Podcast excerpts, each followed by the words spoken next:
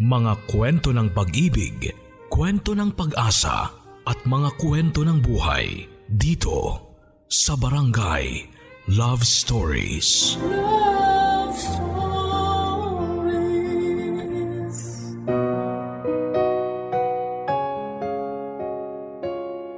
Napaka-unfair ng buhay.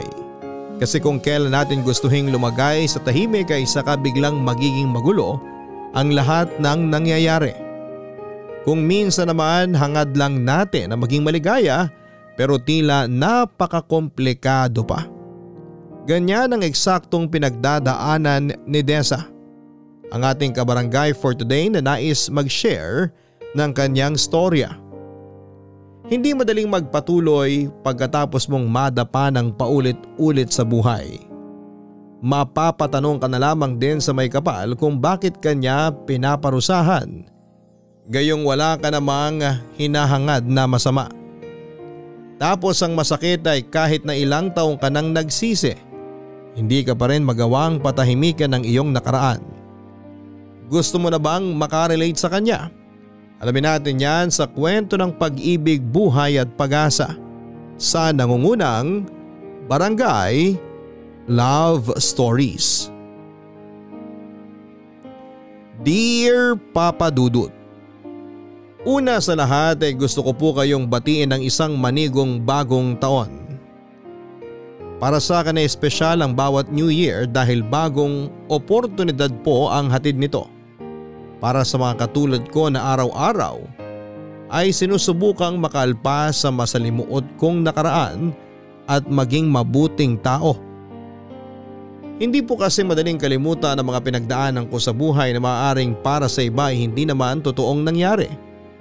Kaya nga po naisip kong sumulat sa programa ninyo upang ibahagi ang aking istorya nang sa ganoon ay kapulutan po ito ng aral at inspirasyon ng mga kabarangay natin.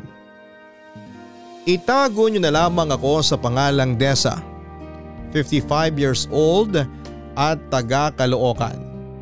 Nagtatrabaho po ako sa isang pribadong kumpanya na may mataas na posisyon papadudot at kasalukuyang namumuhay mag-isa. May mga kaibigan naman po ako na paminsan-minsan ay nakakasama kong lumabas at nakakakwentuhan na rin. In fact, isa sa kanila ay nagrekomenda ng programa ninyong Barangay Love Stories. Napakinggan ko raw dahil magaganda ang mga tinatampok ninyong kwento. At hindi nga ako nagkamali. Simula noon ay nakahiligan ko na nga po ang pakikinig sa radyo o online lalo na kapag may free time ako.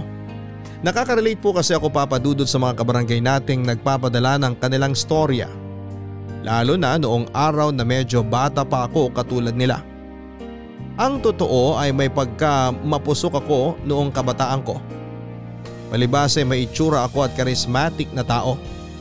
Magaling din akong makisama. Pero sabi nga nila kahit na anong ganda mo, may mali at may mali pa rin sa'yo. Maganda man ako na ituring ng marami ay may mali pa rin sa akin. Hindi po ako nabigyan ng manipis at pangbabaing boses. Pausin po ako papadudot. Tukso nga po sa akin nung high school ay boy scout. Kasi boses lalaki raw po ako. Pero hindi naman po naging masyadong problema yon dahil nakasanayan na rin ng mga tao sa paligid ko ang boses ko. Kalaunan ay nakatuwaan nila sa totoo lang kasi kakaiba raw ang tatak desa. Hindi na po ako mahihiya at isasama ko na rin po sa kwento ko na medyo may pagkapilya at matigas ang ulo ko noon. Ginagawa ko ang gusto ko kung kailan ko gusto. Hindi ako sumusunod sa mga sinasabi ng mga nakakatanda sa akin. Ibinabase ko lahat sa pakiramdam. Basta feel ko go ako. Sa lahat ng kasiyahang ginawa ko na wala sa lugar. Hindi katakataka na sa edad kong 17 anyos ay nabuntis po ako ng boyfriend ko. Tapos hindi niya ako pinanagutan kaya napilitan akong ipaampo ng anak ko. Wala na po ako naging balita sa baby ko dahil mas nag-focus na lamang ako sa pag-aaral. Hanggang sa tumungtong ako sa edad na 20 anyos at nakilala ko si Grigor na hindi nagtagal ay naging tatay ng anak kong si Emily Sa ilang taon ng pagsasama namin ni Gregor ay marami po kaming pinagdaanan na masasabi kong minsang mabuti pero madalas ay magulo. Oh,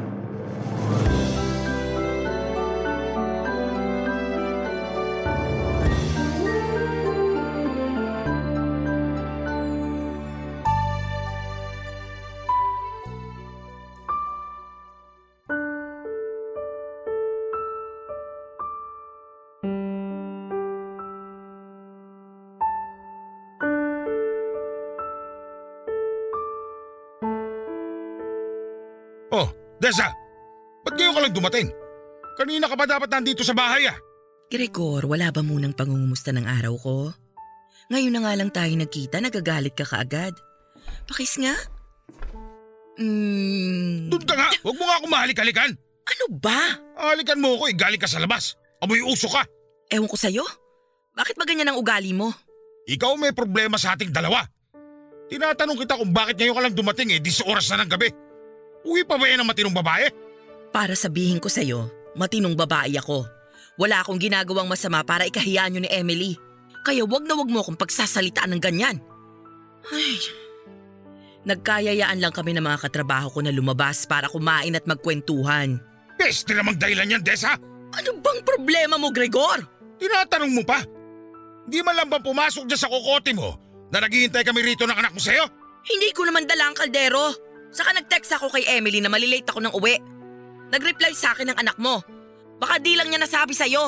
Alam mo, ikaw ang tapang mo na sumagot-sagot sa akin porkit nagtatrabaho ka. Yan ba gusto mo ipamukha sa akin? Na wala akong trabaho? Napalamunin mo lang ako? Baka nakakalimutan mo. Ako pa rin ang masusunod sa bahay na to. At wala ang karapatang umasta na hindi ka pamilyado. Hoy, hindi ko nakakalimutan na pamilyado akong tao. Saka ngayon lang naman ako sumama sa kanila dahil nga pare-pareho kaming stress sa opisina. Hindi mo ba yun kayang intindihin? Bakit kailangan ipamukha mo sa akin na hindi ako mabuting ina at asawa? Gregor naman. Huwag mo nang palakihin ang issue, pagod ako. Ma! Nandiyan na pala kayo. Kumusta po ang labas niyo ng mga katrabaho mo? Ayos lang anak. Pero itong ama mo, galit na galit sa akin samantalang wala naman akong ginagawang masama. Nagpapakampi ka pa talaga sa anak natin, Desa! Pa, wag po kayong sumigaw. Nagsabi naman po si mama sa akin. Hindi ko lang nabanggit sa inyo kasi nagpapahinga kayo sa kwarto. Dapat kasi hindi ka pumayag. Ano ba akala ng mama mo? Dalaga pa siya? Puro na lang ibang tao inuuna niya. Paano na lang ang responsibilidad niya sa atin? Ano ba kasing mga responsibilidad yon? Ginagawa ko naman ang makakaya ko, Gregor. Nagtatrabaho ako, naglilinis, nagluluto at naglalaba rito sa bahay.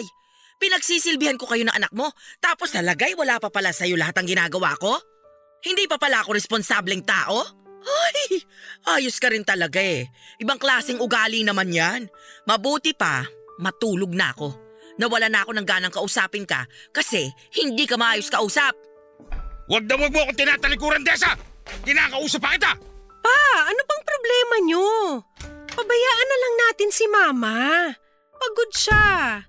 Kung busit kayo sa kung ano, wag niyong ibuntun sa kanya. Bakit kasi nakikialam ka sa usapan namin ng mama mo? Ang ayos-ayos namin bago ka dumating. Hindi po kayo nag-uusap ng maayos pa. Inaaway niyo siya. Tama talaga si mama eh. Lagi kayong galit sa kanya kaya nawawalan siya ng ganang kausap kayo. Kung namimiss niyo si mama, sabihin niyo ng maayos. Hindi yung dinadaan niyo sa pagsusungit. Hindi ako masungit at hindi ko namimiss ang mama mo. Sinasabi ko lang ang dapat niyang gawin kasi baka napapasarap na siya sa pagsama-sama sa mga katrabaho niya na wala namang sariling pamilya. Sige, sabi niyo eh. Matulog na po kayo pa. Baka maiskandalo pa mga kapitbahay natin sa ingay niyo.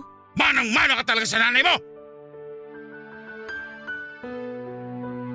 Nang magkakilala po kami ni Gregor noong araw ay mabilis kaming nagkapalagayan ng loob. Nang mabuntis niya ako ay tuluyan na akong hindi nakapagtapos sa pag-aaral papadudot. College undergrad lamang po ako noon at dahil sa nangyari ay nagalit sa akin ng husto ang mga magulang ko kaya pinalayas nila ako sa bahay namin. Simula noon ay nagsama na kami ni Gregor sa iisang bubong. High school lang po ang natapos niya kaya napilitan siyang magtrabaho ng gusto para mabuhay niya kami ng anak namin. Hanggang sa pinalad siyang makapag-abroad bilang OFW sa isang pabrika sa Taiwan. Ilang taon din po doon si Gregor hanggang sa naaksidente siya doon dahilan para maputulan siya ng isang binti. Kinailangan pong umuwi ni Gregor sa Pilipinas para mas maalagaan ko siya. Pero hindi na po ulit siya nakabalik ulit sa abroad dahil naging sakitin na siya pagka uwi niya rito. Sa katunayan ay pabalik-balik kami sa ospital noong araw hanggang sa maubos ang perang naipon namin. That time magkokolehiyo na po ang anak naming si Emily kaya nagkusa na akong mag-apply ng trabaho. Marami po akong pinasok na pwedeng mapagkakakitaan tulad ng pagiging serbedora sa mga restaurant, factory worker, sales lady at kung ano-ano pa. Hanggang sa naipasok po ako ng kaibigan ko sa isang private company na tumatanggap ng college undergraduate. Nagtrabaho ako doon bilang office girl sa finance department hanggang sa nakitaan nila ako ng potensyal. Pinayuhan po nila ako na tapusin ang pag-aaral ko para pwede nila akong i-apply sa regular position. Pero inuna ko po muna na mapatapos sa college si Emily. Kaya nga kahit mababa ang sahod ko noon ay tsinaga ko ang trabaho ko papadudot. Nagdagdag na lamang ako ng ibang mapagkakakitaan tulad ng pagluluto at pagbebenta ng pagkain sa opisina namin. Sa kabila ng pagsisikap ko papadudot para maitaguyod ang pamilya namin, madalas pa rin po akong nakakatanggap ng pang-aabusong verbal mula kay Gregor. Pero inisip ko na lamang na baka epekto yon ng mga gamot na iniinom niya at pagka-depressed dahil hindi na siya makapagtrabaho katulad ng dati. Hirap po kasing magumpisa si Gregor at hindi rin ganong kabukas ang isipan ng ibang may negosyo na inaaplayan at tumanggap ng may kapansanan. Kaya nga sa abot ng makakaya ko, pinagtiisan ko po ang trato niya sa akin. Pero hindi po lingid sa anak namin ang mga pinagdaraanan ko sa ama niya papadudot. Ma, wala po ba kayong pasok? Malilate na po kayo sa work nyo. Mm, Nakalive ako anak. Masama po ba ang pakiramdam nyo? Sandali, ano po yung nasa gilid ng labi nyo? Pasa po ba yan? Patingin nga po, ma. Hala, pasa nga po. Saan galing yan? Wala na, ayos lang ako. Hindi po kayo okay. Nalagyan nyo na po ba yan ng yelo? Oo, tapos na. Yan po ang dahilan kung bakit hindi kayo pumasok, no? Pero saan po ba kasi galing yan? Huwag niyo sabihin si Papa ang may gawa kaya kayo nagkapasama. Nagkaroon kasi kami ng mainit na pagtatalo kanina nung nagbibihis ako. Sinabihan na naman kasi ako na wag raw ako mag-asal dalaga sa opisina kasi hindi raw bagay sa akin. Pinagbawalan din niya akong sumama sa labas sa mga katrabaho ko kahit minsan ko lang naman yun ginagawa. Alam mo naman yun, di ba? Hindi ko naman kayo napapabayaan ng papa mo ah. Siyempre maalam ko yun. Ginagawa niyo ang lahat ng makakaya niyo para sa pamilya natin. Kung bakit kasi hindi maintindihan ni Papa yun? Ewan ko rin anak. Simula nang maputulan siya ng binti, naging may initi na ang ulo niya. Tapos ako na lang lagi niyang pinagdidiskitahan, samantalang wala naman akong ginagawang masama. Anong gusto niya? Dito na lang ako sa bahay natin. Eh sino maghahanap buhay kung hindi ako papasok? Ay, pasensya ka na Emily ha. Hindi ko naman gustong isumbat ang mga ginagawa ko pero nakakapagod din kasi kapag hindi ma-appreciate ng papa mo ang mga pagsasakripisyo ko. Alam ko po yun ma, kaya nga support lang ako sa inyo eh. Si Papa ang hindi ko magets. Tsaka ma, dapat hindi po kayo pumapayag na tratuhin niya kayo ng ganyan. Tingnan niyo ngayon, sinasaktan niya na kayo. Anong gusto mong gawin ko? Hindi ko naman pwedeng patulan ng papa mo. Saka baka kaya siya nagkakaganon dahil iniinda niya yung kapansanan niya. Pero hindi pa rin po tama na sa atin niya ibunto ng inis niya. Lalo na sa inyo. Yung pananakit niya, hindi po tama yan. Babae kayo. Tayo. Tsaka inaasikaso niyo naman siya, di ba? Kaya ano pang problema niya? Yun din ang kinaiinit ng ulo niya. Minsan kasi hindi ko na siya naiintindi. Di na ako nakakapagluto dito sa bahay kasi nga pagod na ako galing opisina. Hindi yun maintindihan ng papa mo kasi akala niya pinababayaan ko na kayo. Na nawiwili ako sa kakasama sa mga katrabaho ko na di hamak na mas bata raw sa akin at hindi pamilyado. Hayaan niyo po. Kakausapin ko si Papa. Kahit saang anggulo tignan maling-mali na pinagbubuhatan niya kayo ng kamay. Talaga anak, gagawin mo yun? Kakausapin mo siya? Siyempre naman po, para sa inyo. Salamat ha. Eh ikaw ba? Hindi ka ba nagtatampo sa mama? Bakit naman po ako magtatampo? Sabi ko nga po, gets ko kayo. Sobrang bilib nga ako sa inyo, ma eh. Ang dami niyo ng sinakripisyo para sa pamilya natin. Ang hirap kaya maging nanay tapos nagtatrabaho pa. Naku, maraming salamat ulit anak. Napagaan ng mga sinabi mong nararamdaman ko. Ayan, naiiyak tuloy ako. Ano ba kayo, ma? Huwag kayong umiyak. Tsaka pamilya tayo. Dapat ang pamilya nagtutulungan, hindi nagbabangayan.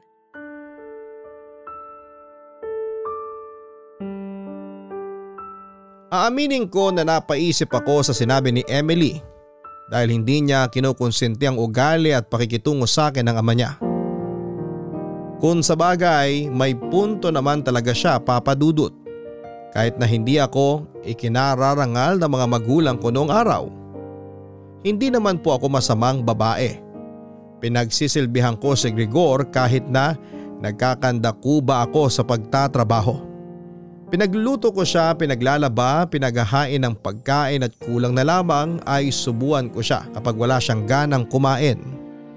Ako rin ang nagpapagamot sa kanya kaya bilang ganti dapat lang na hindi niya ako maliitin o pagsalitaan ng masama. Kaso ewan ko ba kung saan hinuhugot ng mister ko ang kapal ng mukha niya para tratuhin akong walang kwenta sa kabila ng pagsasakripisyo ko sa aming pamilya. Kaya nga matapos noon ay nagsimula akong manlamig kay Gregor papadudot. Oo inaasikaso ko pa rin siya pero madalas labas na sa ilong ang mga ginagawa ko. Ibig sabihin hindi na po bukal sa puso ko na paglingkuran siya kahit na siya pa mismo ang asawa ko. Ganon yata talaga kapag napapagod ang puso na umunawa. Unti-unti kong na-realize na hindi ko deserve na tratuhing iba o mababa dahil babae ako. Ako na po ang nagpapasok ng pera sa pamamahay namin. Kaya dapat alamin ni Gregor ang lugar niya. Dahil natatakot akong dumating ang araw na mapuno na lamang ako at gustuhin ko siyang iwan kahit na may kapansanan siya. Papadudot pinagpatuloy ko po ang pagsusumikap ko sa buhay at sa pagtatrabaho dahil may pangarap akong umasenso sa nooy posisyon ko. Kaya nga nang magdesisyon si Emily na mag-working student, in-encourage rin ako ng anak ko na mag-aral para matapos ko ang kolehiyo. Ginawa ko po yun kahit na hindi ako suportado ni Gregor at madalas ay sinasabi niya na wala naman akong mararating dahil matanda na ako para makapagtapos ng pag-aaral. Pero pinatunayan ko po yun sa kanya na mali siya dahil pagkalipas ng dalawang taon ay natapos ko po ang kurso ko at tuluyang nakamit ang pangarap kong diploma. Nang maregular ako sa trabaho ko ay lalo ako naging busy papadudot. Nawala na talaga ako ng time para kay Gregor kaya lagi siyang nagagalit sa akin. Pero nagsawa na yata ako at naging manhid dahil wala na akong nararamdaman o pakialam sa kung ano man ang sabihin niya sa akin. Inasikaso ko pa rin siya bilang asawa pero nawala na po ang amor ko sa kanya. That time ay naging abala na po si Emily dahil nagre-review na siya para maging profesional. Eh wala akong pagsabihan ng mga saloobin ko. Yun po ang naging daan para mag-open ako sa mga katrabaho kong mas bata sa akin na sinong mag-aakala na sa huli ay mai-enjoy ko na kasama sila. Pakiramdam ko ay bumalik ako sa pagiging bagets ng panahon na yon. Pero higit pa sa mga kapwa ko babae, mas close po ako sa mga katrabaho kong binata.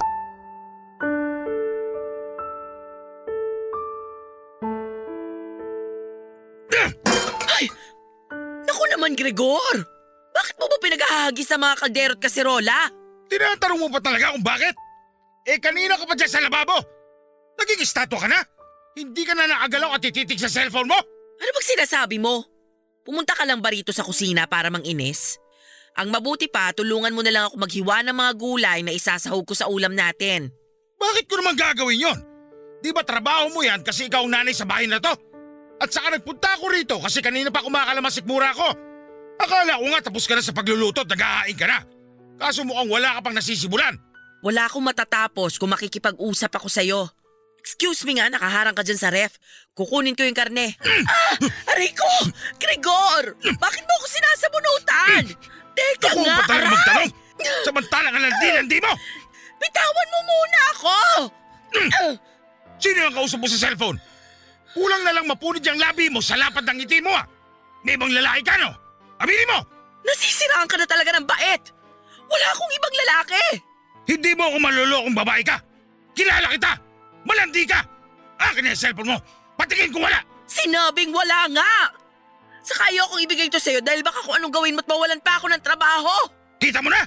May tinatago ka sa akin. Wala akong tinatago sa'yo. Pwede ba? Kung praning ka sa buhay mo kasi wala kang magawa dito sa bahay, pwes, wag mo akong idamay. Alam mo kaunti na lang malapit na akong mapuno sa'yo, Gregory. Napakabastos mo! Hindi mo na ako nirespeto! Huwag mo akong pagsasalita ng ganyan dahil masasampal kita, Tessa! Sige, sampalin mo ako! O yan, pinagduduldulan ko na yung mukha ko sa'yo. Saktan mo ako! Sabunutan mo pa! Di ba diyan ka naman magaling? Ang kapal ng mukha mo, Gregor! Napakawalang utang na loob mo! Na hindi mo na nga ma-appreciate ang pagsasakripisyo ko sa pamilya natin. Ganyan mo pa akong tratuhin ako at pagdududahan pa. Sa palagay mo, kung totoo ang nanlalalaki ako, nandito pa ba ako sa bahay? Kasi kung totoo yun, sana matagal na kitang nilayasan dahil buwisit ka sa buhay ko!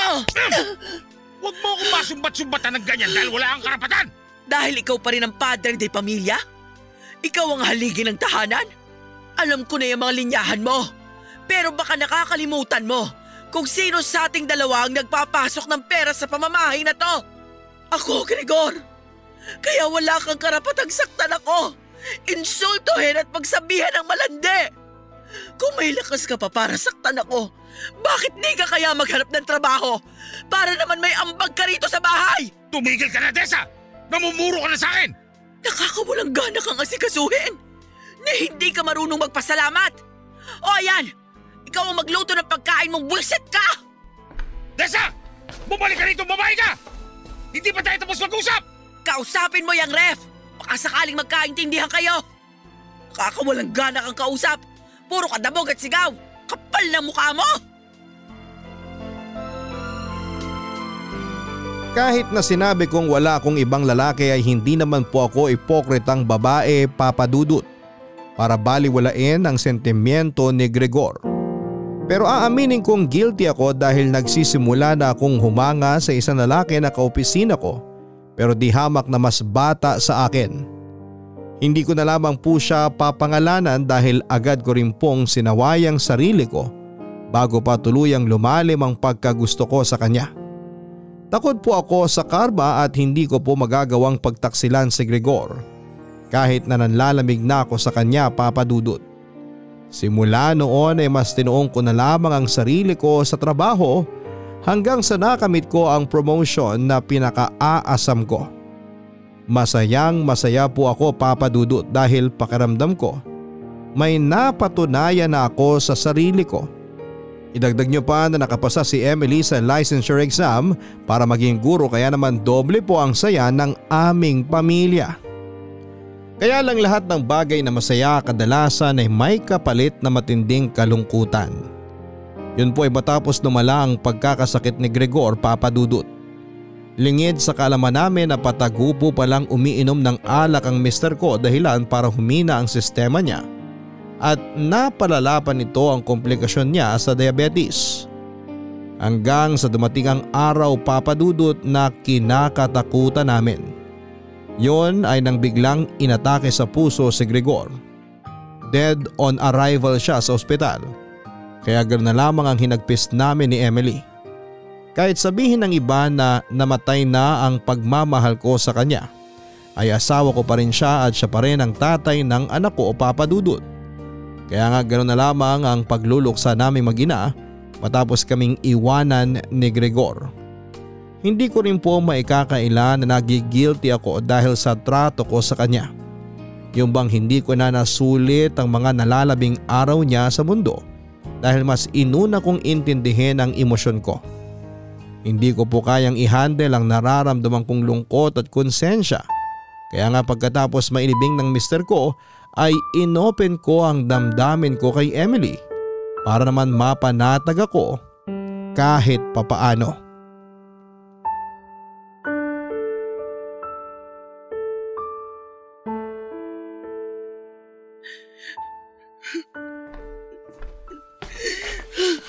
Ma, umiiyak na naman ba kayo? Ha? Hindi. Napuwing lang ako anak. Sa akin pa po talaga kayo nag-deny. Alam ko po hanggang ngayon sinisisi nyo pa rin ang sarili nyo. Ang laki kasi ng pagkukulang ko sa papa mo, Emily. Hindi ko hinabaan ang pasensya ko sa kanya. Imbis na intindihin ko siya, sinabayan ko pa ang init ng ulo niya.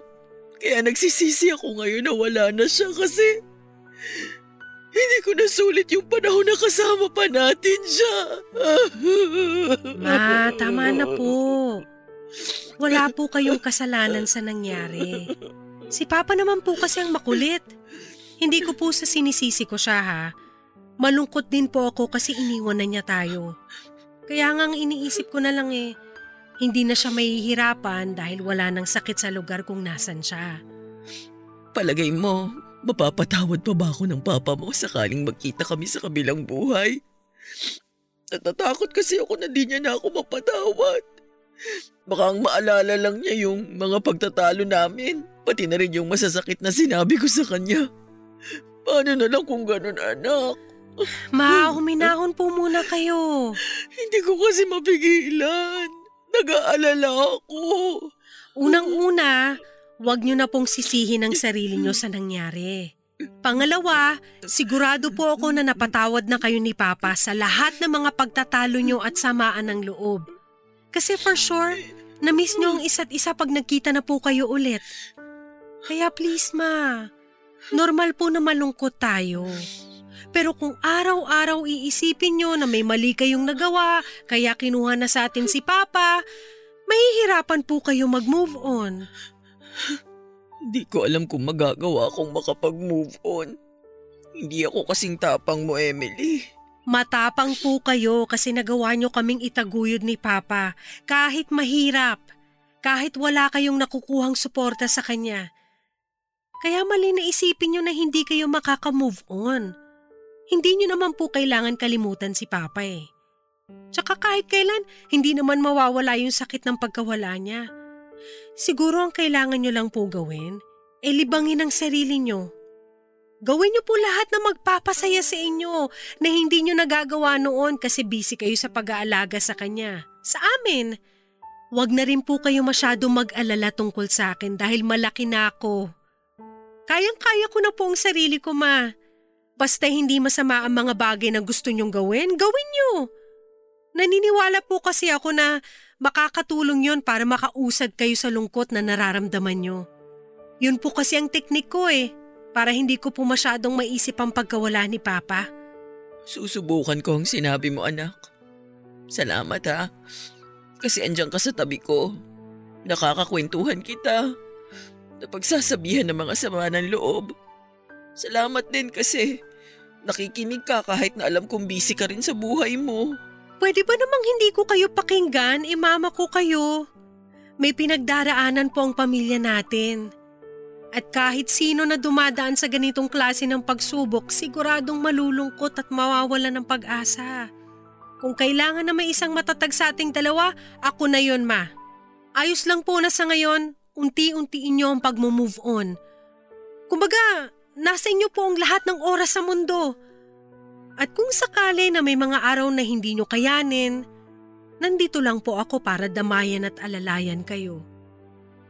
Simula bata pa ako, ginawa nyo na po ang lahat para maitaguyod ako. Kami ni Papa. Kaya sa abot na makakaya ko, gusto ko pong bumawi sa inyo. Mahal na mahal kita, anak. Ang swerte ko dahil binigay ka ng Diyos sa amin ng papa mo. Ako po ang swerte kasi naging mama ko kayo. Mahal na mahal ko rin kayo, ma.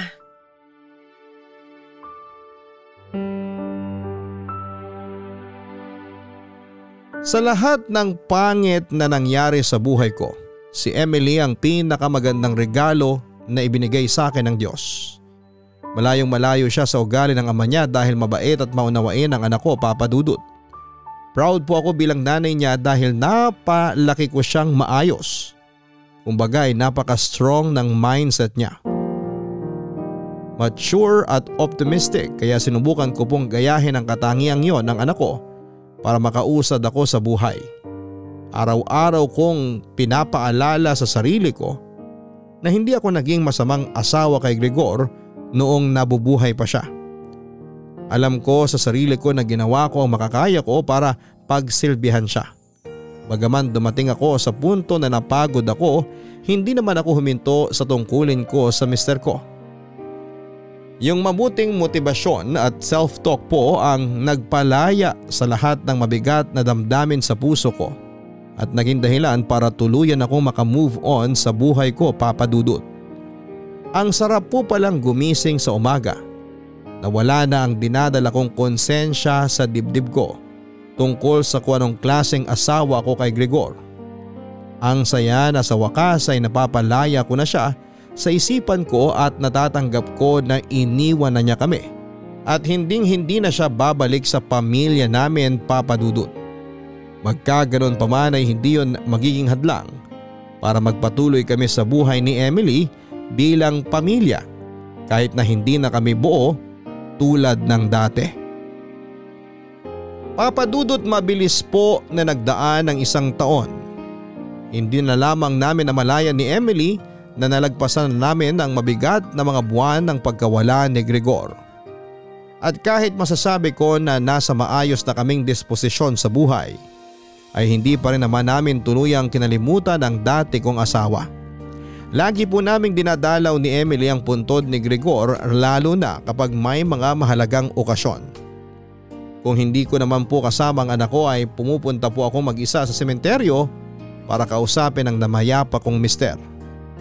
Madalas kung ano-ano na lamang ang sinasabi ko sa kanya tulad ng mga nangyari sa araw ko o kung minsan ay random thoughts lang tungkol sa napanood ko sa TV o nakita sa social media.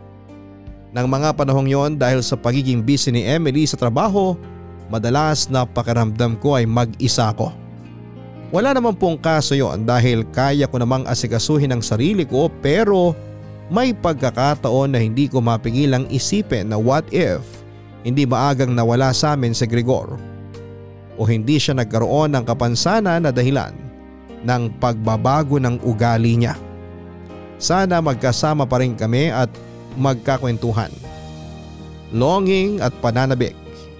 Yan po siguro ang eksaktong terminolohiya sa feelings ko noon bagaman sigurado ako na hindi ako naghahanap ng karelasyon. Personal choice ko po na hindi ako magkaroon ng relasyon kahit pwede naman dahil nga patay na ang mister ko. Pero nagbago po ang lahat ng isang araw. Nagsabi si Emily na may nanliligaw sa kanya. Doon ko na-miss ang pakiramdam na may in love papadudot. Hindi nagtagal ay naging boyfriend na nga ng anak ko ang manliligaw niyang si Robert at gusto raw niya itong makilala ko ng personal. Nice to finally meet you po, tita. Marami pong magagandang bagay na naikwento si Emily tungkol sa inyo. Ah, talaga? Nakakahiya naman. Ma, bakit naman po kayo mahihiya? Kayo talaga. Siyempre, proud po ako sa inyo kaya lagi ko kayong bukang bibig kay Robert. Ayan tuloy. Excited na siya makilala kayo kaya dinala ko na po siya rito ngayon. Uy, baby! Binuking mo naman ako. Ayos lang yun. Si mama naman yan. Excited na rin akong makilala ka, Robert. Natutuwa ako dahil sa wakas may sinama na ring lalaki si Emily para ipakilala sa akin. Ang tagal ko ring hinintay magka-boyfriend ng anak kong yan eh. Matapos kasing graduate niyan, puro na trabahong inatupag. Sabi ko naman sa inyo, ma, di ba? Isang araw, may ipapakilala na rin po ako sa inyong lalaki. At si Robert yun. Kayong dalawa talaga. Ang sweet-sweet nyo. In love na in love kayo. Ganun nga po. Mahal na mahal ko po si Emily. At pangako tita, hindi hindi ko po sasaktan ng anak nyo. Safe na safe po siya sa akin. Aba, dapat lang. Kasi kapag niloko mo ang anak ko, mata mo lang ang walang latay sa akin. Tandaan mo yan, Robert. Opo tita, promise po. Aalagaan, iingatan at mamahalin ko po si Emily. Mabuti na yung nagkakaintindihan tayo. Ma, parang tinakot niyo naman po si Robert. Ayos ka lang ba, baby? Oo naman. Saka hindi ako natakot no. Ah, siguro, kaunti. O paano? Maiwan ko muna kayo sandali ha. Maghahanda lang ako ng merienda natin sa kusina. Tatawagin ko na lang kayo kapag nakahain na. Ah, sige po tita. Salamat po. O, di ba? Anong masasabi mo sa mama ko? Ang cool niya tapos ang bait pa, no? Oo, pero Pero ano? Pero hindi mo nabanggit na mukhang bata pa pala ang mama mo. Ang ganda pa rin niya. Katulad mo, baby. Pareho kayong maganda. Siyempre, kanina pa ba ako magmamana? Alam mo ba, madalas kami mapagkamalang mag-ate lang ni mama. Kasi nga kahit nasa 45 na siya, mukha pa rin siyang dalaga. Grabe, sana ganyan din ako pagtanda ko. Talaga? 45 na siya? Hindi alata kasi ang ganda pa rin ng katawan niya. Tapos mabait pa siya. Ang swerte ng papa mo sa kanya. Yun lang, hindi siya masyadong na-appreciate ni Papa nung nabubuhay pa siya. Lagi ba silang nag-aaway? Oo, at si Papa ang nagsisimula. Naawa nga ako kay Mama kasi wala naman siyang magawa. Tapos nung nawala si Papa, madalas niya pang sisihin ang sarili niya. Hindi ako galit sa Papa ko ha, pero naiinis ako sa kanya kasi bakit ganun ang trato niya kay Mama noon? Eh wala namang ginagawang masama sa kanya si Mama. Ang hirap kaya nung hindi ka na-appreciate tapos madalas ka pang inaaway. Ang dami na rin palang pinagdaanan ng mama mo, no? Hanga ako sa kanya. Pero wala pa bang nanligaw sa kanya mula nung mawala ang papa mo? Nakwento mo na may trabaho siya, di ba? Baka naman may kung sino na ron na pumuporma sa mama mo. Kung sakali, ayos lang ba yun sa'yo? Wala naman siyang nababanggit pero kung meron man, okay lang sa akin. Basta hindi siya sasaktan at mamahalin siya, go lang. Kung gaano ka-protective sa akin si mama, ganun din ako sa kanya. Pero ayoko naman harangin ang pagkakataon na ma-inlove siya ulit, lalo na kung yun ang magpapasaya sa kanya. Ang swerte ng mama mo sa'yo, baby. At ako rin, ang swerte kasi ikaw ang girlfriend ko. Maganda na, mabait pa. O kita mo to ng bola pa. Uy, hindi yun bola. Robert! Emily! Tara na dito sa kusina. Nakahain na yung merienda. Dito na tayo kumain. Nandyan na po, ma! Let's go, baby! Masarap ang peach mango graham ng mama ko.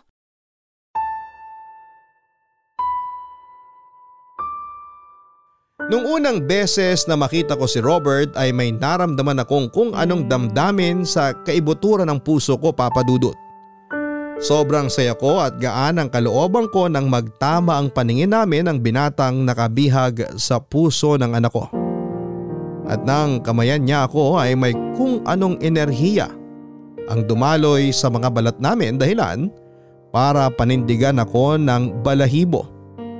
Ewan ko pero hindi na po maalis ang ngiti sa labi ko ng araw na yon. Mas matanda lang ng ilang taon si Robert sa anak ko at nagtatrabaho siya sa isang private company bilang IT personnel. Gwapo si Robert Papadudut. Matangos ang ilong, makinis ang balat, matikas ang tindig at may magandang mga mata. Bagay na bagay sila ni Emily dahil maganda po ang anak ko. Sino pa ba ang pagmamanahan niya kundi ako na mama niya hindi ba? Bukod doon ay magalang din si Robert. Hindi niya nakalimutang magmano sa akin noong unang beses na dinala siya ng anak ko sa bahay. Inalikan din niya ako sa pisngi bago siya noon umalis. At hindi po yun nagbago kahit na noong mga sumunod na araw ng pagpunta niya sa bahay namin. Kaya nga feeling safe po ako sa presensya niya papadudot. Until dumating yung kinakatakutan kong realization na hindi na lang simpleng paghanga ang nararamdaman ko sa boyfriend ng anak ko, kundi matinding pagkagusto na po. Bilang mama ni Emily ay sinubukan kong patayin ang damdaming yon sa loob ko dahil ayokong masaktan ang anak ko. Bukod doon ay isang kabaliwan na magkagusto ako kay Robert dahil sa mga edad namin papadudot. Kaya nga sinubukan ko siyang layuan sa paraang akala ko ay hindi niya mahahalata at mararamdaman. Pero mali ako dahil isang araw nang muli siyang sinama ng anak ko sa bahay namin dahil birthday ko ay kinumpronta niya ako. Tinanong niya kung bakit iniiwasan ko siya. Wala ko nagawa kundi ang sabihin sa kanya ang totoo at nang aminin niya na attracted din siya sa akin ay magkahalong tuwa at lungkot ang naramdaman ko. Tuwa dahil noon lang ulit ako nakaramdam ng kilig matapos mawala ni Gregor at lungkot dahil alam kong hindi kami pwede. Nang araw na yon ay nilinaw ko kay Robert nakalimutan na lang namin ang feelings namin sa isa't isa dahil magkakasala kami at masasaktan namin si Emily. Pero naging mahina kami pareho papadudot. Nadala pa rin kami ng mga emosyon namin Lalo na nga noong nagsimula kaming mag-usap ng patago online. Desa, ang ganda mo talaga. Ang sarap mong halik-halikan. Robert, sandali. Bakit? Ayaw mo ba? Hindi naman, pero tama ba tong ginagawa natin? Tinatraidor natin si Emily. Hindi ko alam pero isa lang ang sigurado. Gusto kita. Gusto mo rin naman ako, di ba? Oo, pero mali pa rin to. Nag-uusap tayo ng patago. Nagkikita ng patago. Kahit sa ang anggulo tignan, niloloko natin pareho ang anak ko. At bilang nanay niya, ano na lang ang magiging reaksyon ni Emily pag nalaman niya ang kabaliwan na to? Kaya nga hindi niya malalaman. Hindi natin sasabihin. Huwag ka nang mag-alala tungkol sa bagay na yun, Desa. Saka, pareho naman natin tong ginusto, di ba? Huwag mong sabihin sa akin na pumunta ka rito sa motel para makipagkita sa akin tapos labag pala sa loob mo. Siyempre hindi. Pumunta ako rito dahil gusto ko makipagkita sa'yo. Matagal ka nang di dumadalaw sa bahay namin. Hindi ka na sumasama kay Emily kasi raw masyado kang busy sa trabaho. Yun nga ang isa pa naming pinagtatalunan. Wala na siyang oras sa akin dahil napaka-workaholic ng anak mo. Tapos ikaw din minsan, hindi kita makontak. Keso Madalas nagbababad ka rin sa trabaho mo sa opisina. Baka naman may iba ka nang natitipuan dun ha. Baka naman pinagpalit mo na ako. Kaya bihira ka na lang magkapanahon sa akin. Sira. Walang katulad mo sa office namin. Kaya bakit kita ipagpapalit? Busy lang talaga ako kasi ang daming trabaho at mga meeting. Pasensya ka na kung akala mo nawalan ako ng time sa'yo. O sige, patatawarin kita pero sa isang kondisyon. Ha? Anong kondisyon? Bakit parang bigla naman akong kinabahan? Bakit ka naman kakabahan? Di naman to mahirap. At panigurado masasarapan ka. Sabihin mo na kasi. Para hindi na ako magtampo, pumayag ka na may mangyari sa atin. Promise, paliligayahin kita, Desa. Robert. Bakit? Sigurado naman ako na gusto mo rin. Hindi ka ba nasasabik na may lalaki na magpapaligaya sa'yo? Ang tagal na rin simula nung huling beses kang niromansa ng namatay mong asawa. Madalas pa kayong mag-away, kaya panigurado hindi kanya magawang halikan man lang. Tama ka. Lagi kami noong nagtatalo. Mula nang madisgrasya siya sa Taiwan at maputulan ng binti, naging maiiniti na ang ulo niya. Hindi na rin siya ganong nagpupursige sa buhay dahil nga sa nararamdaman niyang sakit. Kaya lang, ang kinaiinis ko, sa akin niya binubunto ng galit niya sa nangyari sa kanya na para bang ginusto ko yun o kasalanan ko lahat yun. Maswerte siya dahil hindi mo siya iniwalayan. Kasi kung ako ang nasa posisyon mo, baka iniwan ko na ang ganong klase ng tao. Napakawalang utang na loob. Hindi ko kayang gawin yon dahil siya pa rin ang asawa ko. Siya pa rin ang papa ni Emily at ayokong masira ang pamilya namin. Kahit kapalit nun, ay kamuntik na akong masiraan ng bait. At kahit noong mamatay siya, sinisi ko ng husto ang sarili ko kasi pakiramdam ko Nagkulang ako sa kanya. Mabuti na lang pinarealize sa akin ng anak ko na wala akong kasalanan. Na naging sapat ang pagmamahal at pag-aalaga ko kay Gregor bilang asawa niya. Naniniwala naman ako na sapat ka At kahit kailan hindi ka nagkulang Desa. Kaya nga hindi ko na lang namalayan nahulog na ako sa'yo. So paano? Pwede na ba? Pangako, hindi ka magsisisi. Sisiguruhin kong mag enjoy ka. Robert! Shh! Hayaan mo ako na paligayahin ka dahil deserve mo yun, Desa.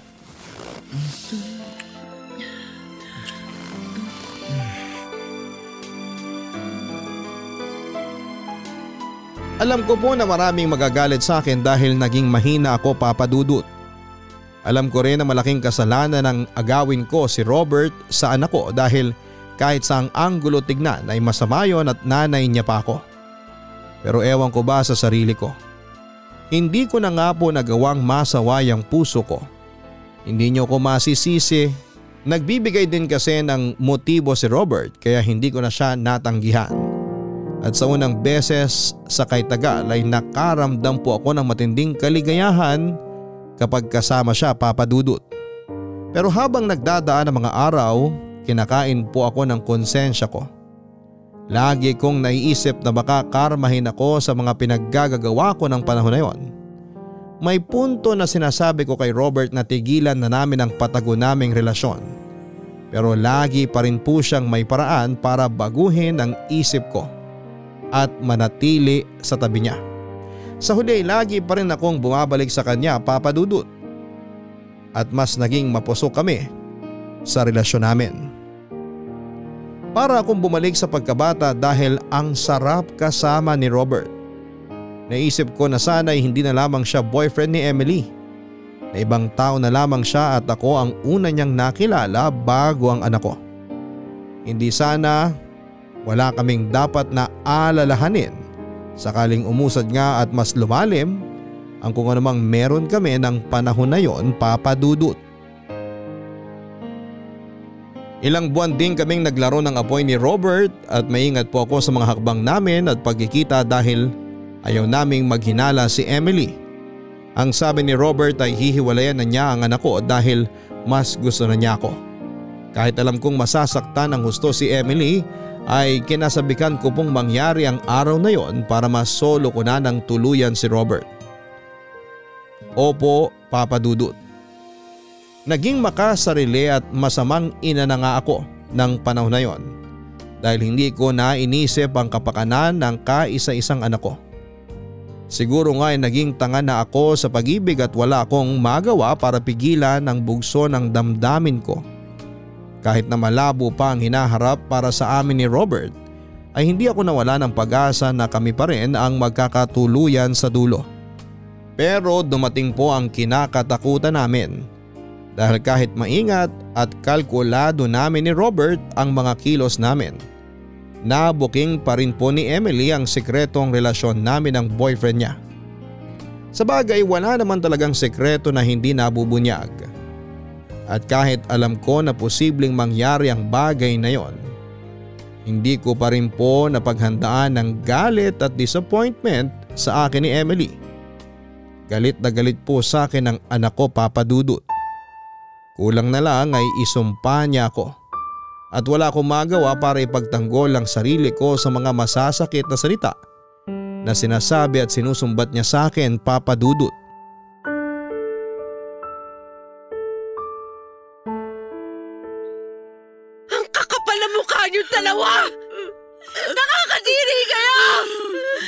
Anak, please! Pakinggan mo muna kami. Oo nga, Emily. Huwag ka naman ganyan. Ano wag ka naman ganyan pinagsasasabi mo? Dapat ba hindi ako ganito mag-react? Kahit na nahuli ko kayo ng mama ko na naghahalikan dito pa mismo sa pamamahay namin? Anong gusto niyo?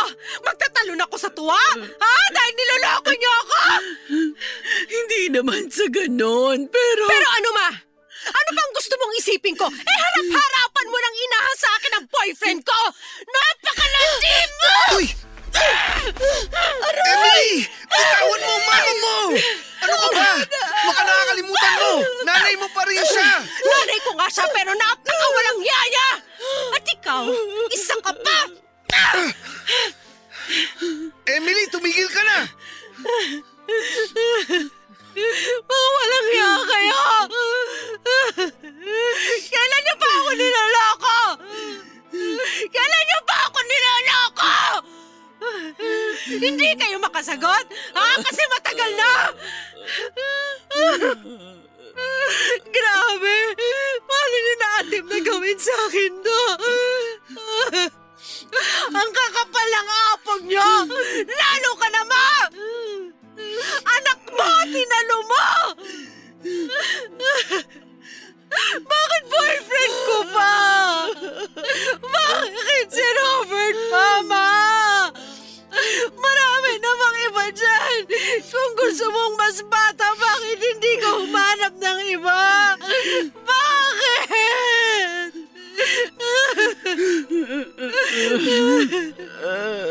Sumagot ka, Ma! Hindi naman kita pinagbabawalan makipagrelasyon sa iba kung doon ka masaya. Pero bakit sa dami ng lalaki kinuha mo pa yung akin? Hindi ko rin alam anak ang sasabihin. Bigla na lang nangyari. Hindi namin sinasadya ni Robert. Hindi mo sinasadya na akitin siya? Hindi mo sinasadya na ahasin ng boyfriend ko? Ganun ba yun, ma? Aba, ayos ah! Akala niyo ba maniniwala ako sa sinasabi niyo? Sinong inuto niyo? At ikaw naman, Robert, pinagkatiwalaan kitang hayop ka, pero napakakapal na mukha mo, baboy ka! Akala ko matino ka, pero nagkamali ako! Pwede ba, Emily? Huwag kang umasta na parang kami lang ni Desa ang may kasalanan dito. Aso ano? Ako pa may kasalanan, kaya nilawayan mo nanay ko? Oo! Ikaw! Ikaw ang may kasalanan! Kung di ka sana nagkulang sa akin bilang boyfriend mo, hindi ako maghanap ng atensyon sa mama mo! Pasalamat ka nga, hindi ako kumabit sa ibang babae! Sa nana... Aray ko, buwisit ka! Mangilapit ka nga sa katwiran mong bobo ka! Robert, ano ba? Hindi nakakatulong sa sitwasyon ng mga sinasabi mo. Manahimik ka na lang kasi. Emily, anak, pakinggan mo muna ako. Huwag niyo ako mawak-kawakan dahil nanditiri ako sa inyo! Hindi ko maatim na tawagin pa kayong mama dahil nasusuka ako pag nakikita ko mukha niyo! Tsaka ano pa bang sasabihin niyo na gusto niyong pakinggan ko? Magpapalusot lang kayo eh. Magdadahilan na keso hindi niyo sinadya o ginusto. Pwede ba, ma? Akuin niyo nga ang kababuyan niyo. At sa halip na pagtakpan yung dalawa pagiging immoral niyo, humingi na lang kayo ng tawad. Pero ewan ko kung makakaya ko pa kayo patawarin. Pagkatapos ng lahat. Akala ko kasi kakampi ko kayo pero hindi pala. Magsama kayong dalawa ng lalaking yan. Total bagay naman kayo. Pareho kayong manloloko! Please, Emily, huwag kang umalis. Huwag akong iwan. Please, anak. Pasensya na pero hindi ko na kayo kaya makasama sa iisang bubong. Kaya kung kinakailangan natin maghiwalay ng langdas, gagawin ko para makapag-move on na ako. Bahala na kayo ni Robert. Gawin niyo kung anong gusto niyo. Pinapaubaya ko na siya sa'yo. Total pareho kayo mga walang kwenta. Magsama kayo!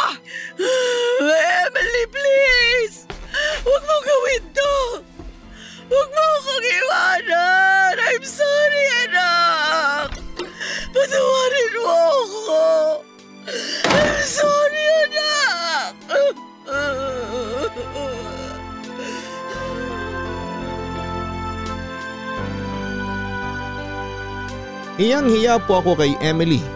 Wala na po akong mukhang mayaharap sa kanya dahil sa skandalong ginawa ko sa pamilya naming dalawa.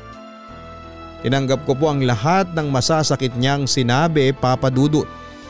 Deserve ko po yun Papa Dudut. Alam ko sa sarili ko na hindi ko malilinis ang pangalan ko kahit na ano pang dahilan ko. Naging masamang babae ako at ina sa anak ko kaya sinumpa niya ako ng husto at nilayasan ng araw ding yon papadudot. At kahit na anong pagmamakaawa ko na huwag niya akong iwanan ay hindi po siya naawa sa akin katulad ng hindi rin ako naawa ng suluting ko sa kanya ang boyfriend niya. Doon ko po naramdaman na ayaw ko na talagang magkaroon ng ugnayan kay Robert kahit na matapos niya akong piliin. Opo ako ang pinili ni Robert imbis na ang anak ko. Dahil nga mas mahal niya ako. Gusto ko pong matuwa pero hindi ko magawa dahil alam kong nakapanakit kami ng damdamin. Kaya nga pinagtabuyan ko noon si Robert sa pamamahay ko at iniwasan siya. Ilang araw ko ring sinubukang mag-reach out sa anak ko pero bigo akong mahanap ang kinakaroonan niya. Ura-urada rin kasi siyang nag-resign sa eskwelahan na pinagtatrabahuhan niya at walang nakakaalam kung saan siya pumunta. Sobrang sakit po talaga na bigla na lamang akong iniwan ni Emily. Kaya nga muli ay kusa kong tinanggap ang kalinga ni Robert. Na ng panahon na yon ay hindi naman ako sinukuan at nanatili pa rin sa tabi ko kahit na sinabi ko nang lumayo na siya sa akin. Opo naging opisyal kami magkasintahan ni Robert at tumagal ng tatlong buwan ang aming relasyon bago kami kapwa may nadiskubre sa isa't isa. Bagay na hindi namin inaasahan at hustong ikinabigla. Kumusta pala ang parents mo? Bakit parang wala kang naikukwento masyado tungkol sa kanila? Hindi ba talaga kayo close? Hindi. Kasi mas close nila yung iba mong kapatid? May ganun ba talagang mga magulang? May favoritism? Meron. Alam ko hindi mo siya naranasan. Kasi isa lang naman ang anak mo pero ako ang patunay na merong mga anak na hindi paborito ng mga magulang nila. Laging kakarampot na atensyon lang ang binibigay nila sa akin. Pero ayos lang naman dahil sanay na ako. Nung lumaki ako, mas madali kong nagagawa ang gusto ko dahil hindi nila ako pinakikialaman. Di tulad sa mga kapatid ko na lagi silang may pake. Pero di ko naman sila masisisi kung bakit hindi nila ako masyadong gusto. Kasi sampid lang ako sa pamilya nila. Sampid? Anong ibig mong sabihin? Ampon lang ako, Desa. Iniwan lang ako doon ng dati nilang katulong na umuwi raw ng probinsya. Tapos di na bumalik. Hinanap ko yung katulong nilang yun. Para itanong kung siya ba ang nanay ko pero sabi niya ibinigay lang daw ako sa kanya ng kaibigan niyang babae. Kasi hindi na ako nito kayang alagaan. Hinanap mo rin ba yung kaibigang babae na sinasabi niya? Oo, at nahanap ko rin siya. Akala ko siya rin ang totoong nanay ko. Pero sabi niya hindi raw ako nang galing sa kanya. Sa totoo lang nakakawalang gana. Kasi kung sino man ang tunay kong nanay, napakawalang hiya naman niya para ipamigay ako na parang aso nung baby pa lang ako. Simula nun, hindi na ako nagka-interest na hanapin ang babaeng yun. Dahil tinuring ko na siyang patay. Bakit? May problema ba? Nako, kung nalulungkot ka sa kwento ng buhay ko, sinasabi ko sa'yo, ayos lang. Nakamove on na ako. Wala na akong pakialam sa tunay kong nanay at gusto ko na lang na makalimutan ko siya. Pero nanay mo pa rin siya. Paano kung may malalim pala siyang dahilan kung bakit kanya kinailangang ipaampun nung araw? Paano kung hinahanap ka rin pala niya? Ayaw mo na ba talaga siyang makita? Wala na siyang mapapala sa akin at wala na rin akong kailangan sa kanya. Saka kapal naman ang mukha niyang bumalik sa buhay ko kahit wala naman siyang ambag sa pagpapalaki niya sa akin. Hindi ko na kailangang marinig ang mga rason niya dahil hindi na rin nun mababago ang katotohanan na pinamigay niya ako nung baby pa lang ako. Sana hindi na lang niya ako sinilang. Sana pinatay na lang niya ako nung nasa tiyan niya pa lang ako. Huwag ka namang magsalita ng ganyan. Kung ayaw mo nang bigyan ng chance ang nanay mo na bumalik sa buhay mo, desisyon mo yan. Pero mali na pagsalitaan mo siya ng ganyan, lalo't wala kang idea sa pinagdaanan niya bago niya naisip na ipaampun ka. Nasasabi ko to bilang nanay kasi mahal namin ang mga anak namin. Kaya gusto kong maintindihan mo na minsan, may mga sitwasyon na wala talaga kaming pagpipilian. Ewan ko pero mabuti na lang hindi ka ang nanay ko kasi baka masiraan ako ng ulo pag nagkataon. Hindi naman siguro mangyayari yon dahil si Emily lang ang anak ko. Yun naman pala eh. Ang mabuti pa, wag na nating pag-usapan ang tungkol sa bagay na yun. Dahil ang mahalaga na lang sa akin eh, yung ngayon.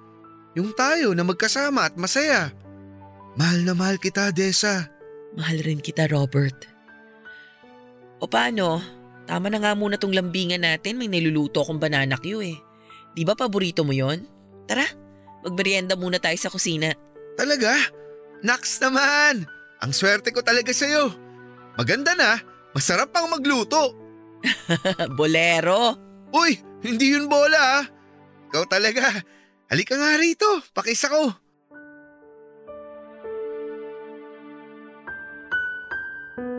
Tawagin niyo na po ako sa lahat ng mga katawagang gusto nyo dahil sa pagiging masamang ina ko kay Emily. Matapos kong pabalikin sa buhay ko si Robert ng panahon na yon papadudot. Pero wala na po akong nagawa dahil alam kong hindi ko kayang harapin ang buhay ng mag-isa.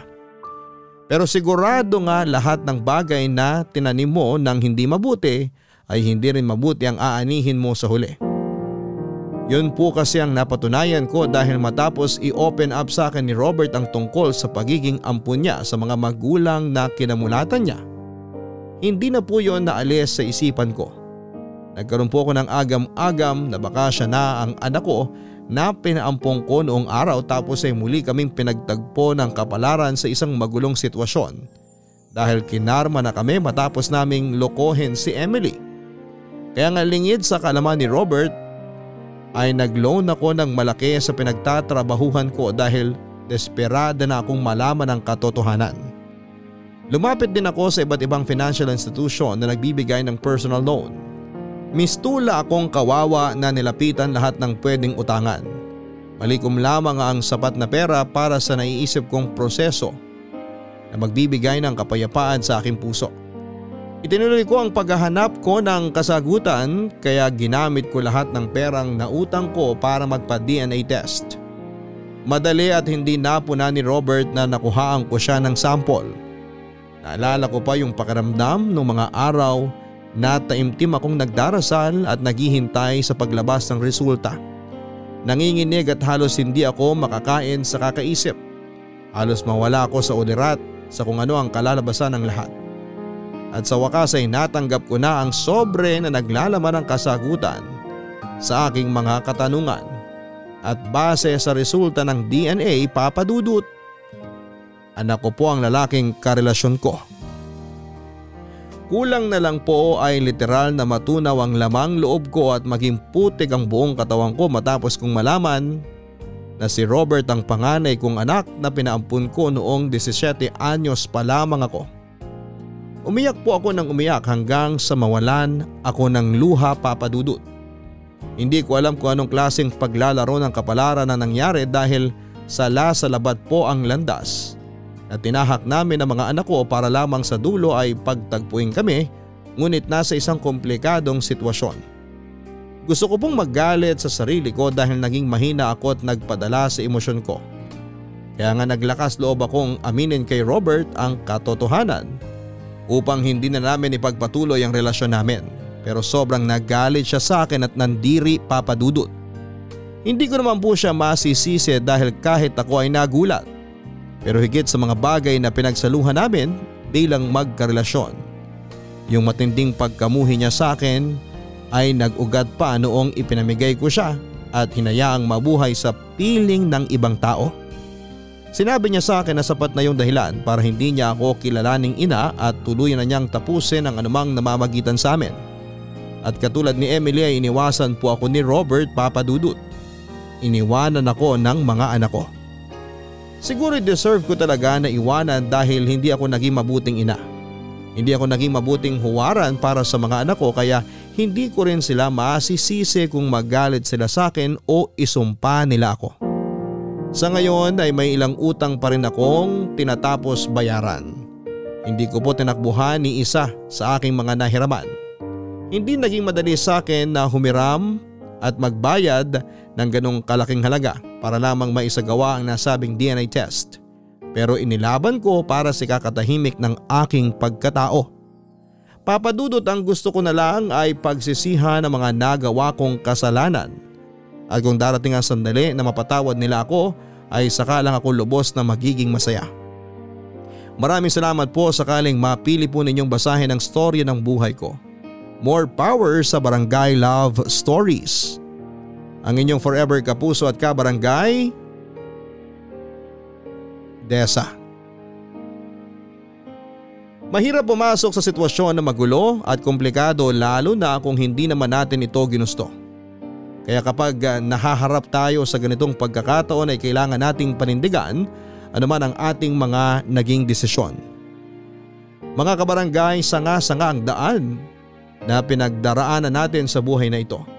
Hindi natin sigurado kung anong klaseng pagsubok ang ibabato sa atin ng tadhana pero kapag pinadapa tayo ng mga pagkakataon ay kailangan nating tatagan ang loob natin na bumangon at magpatuloy. Araw-araw pwede tayong magbagong buhay. Pwede nating piliin na itama ang mga kasalanan natin habang nagsisisi sa mga mali nating desisyon sa nakaraan.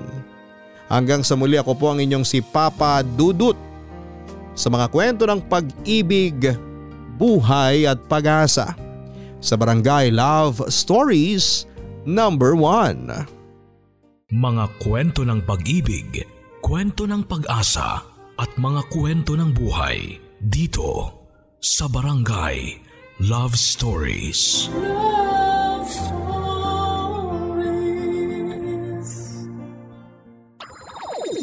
Nagustuhan ng iyong napakinggan? Ituloy yan via live stream sa www.gmanetwork.com/radio.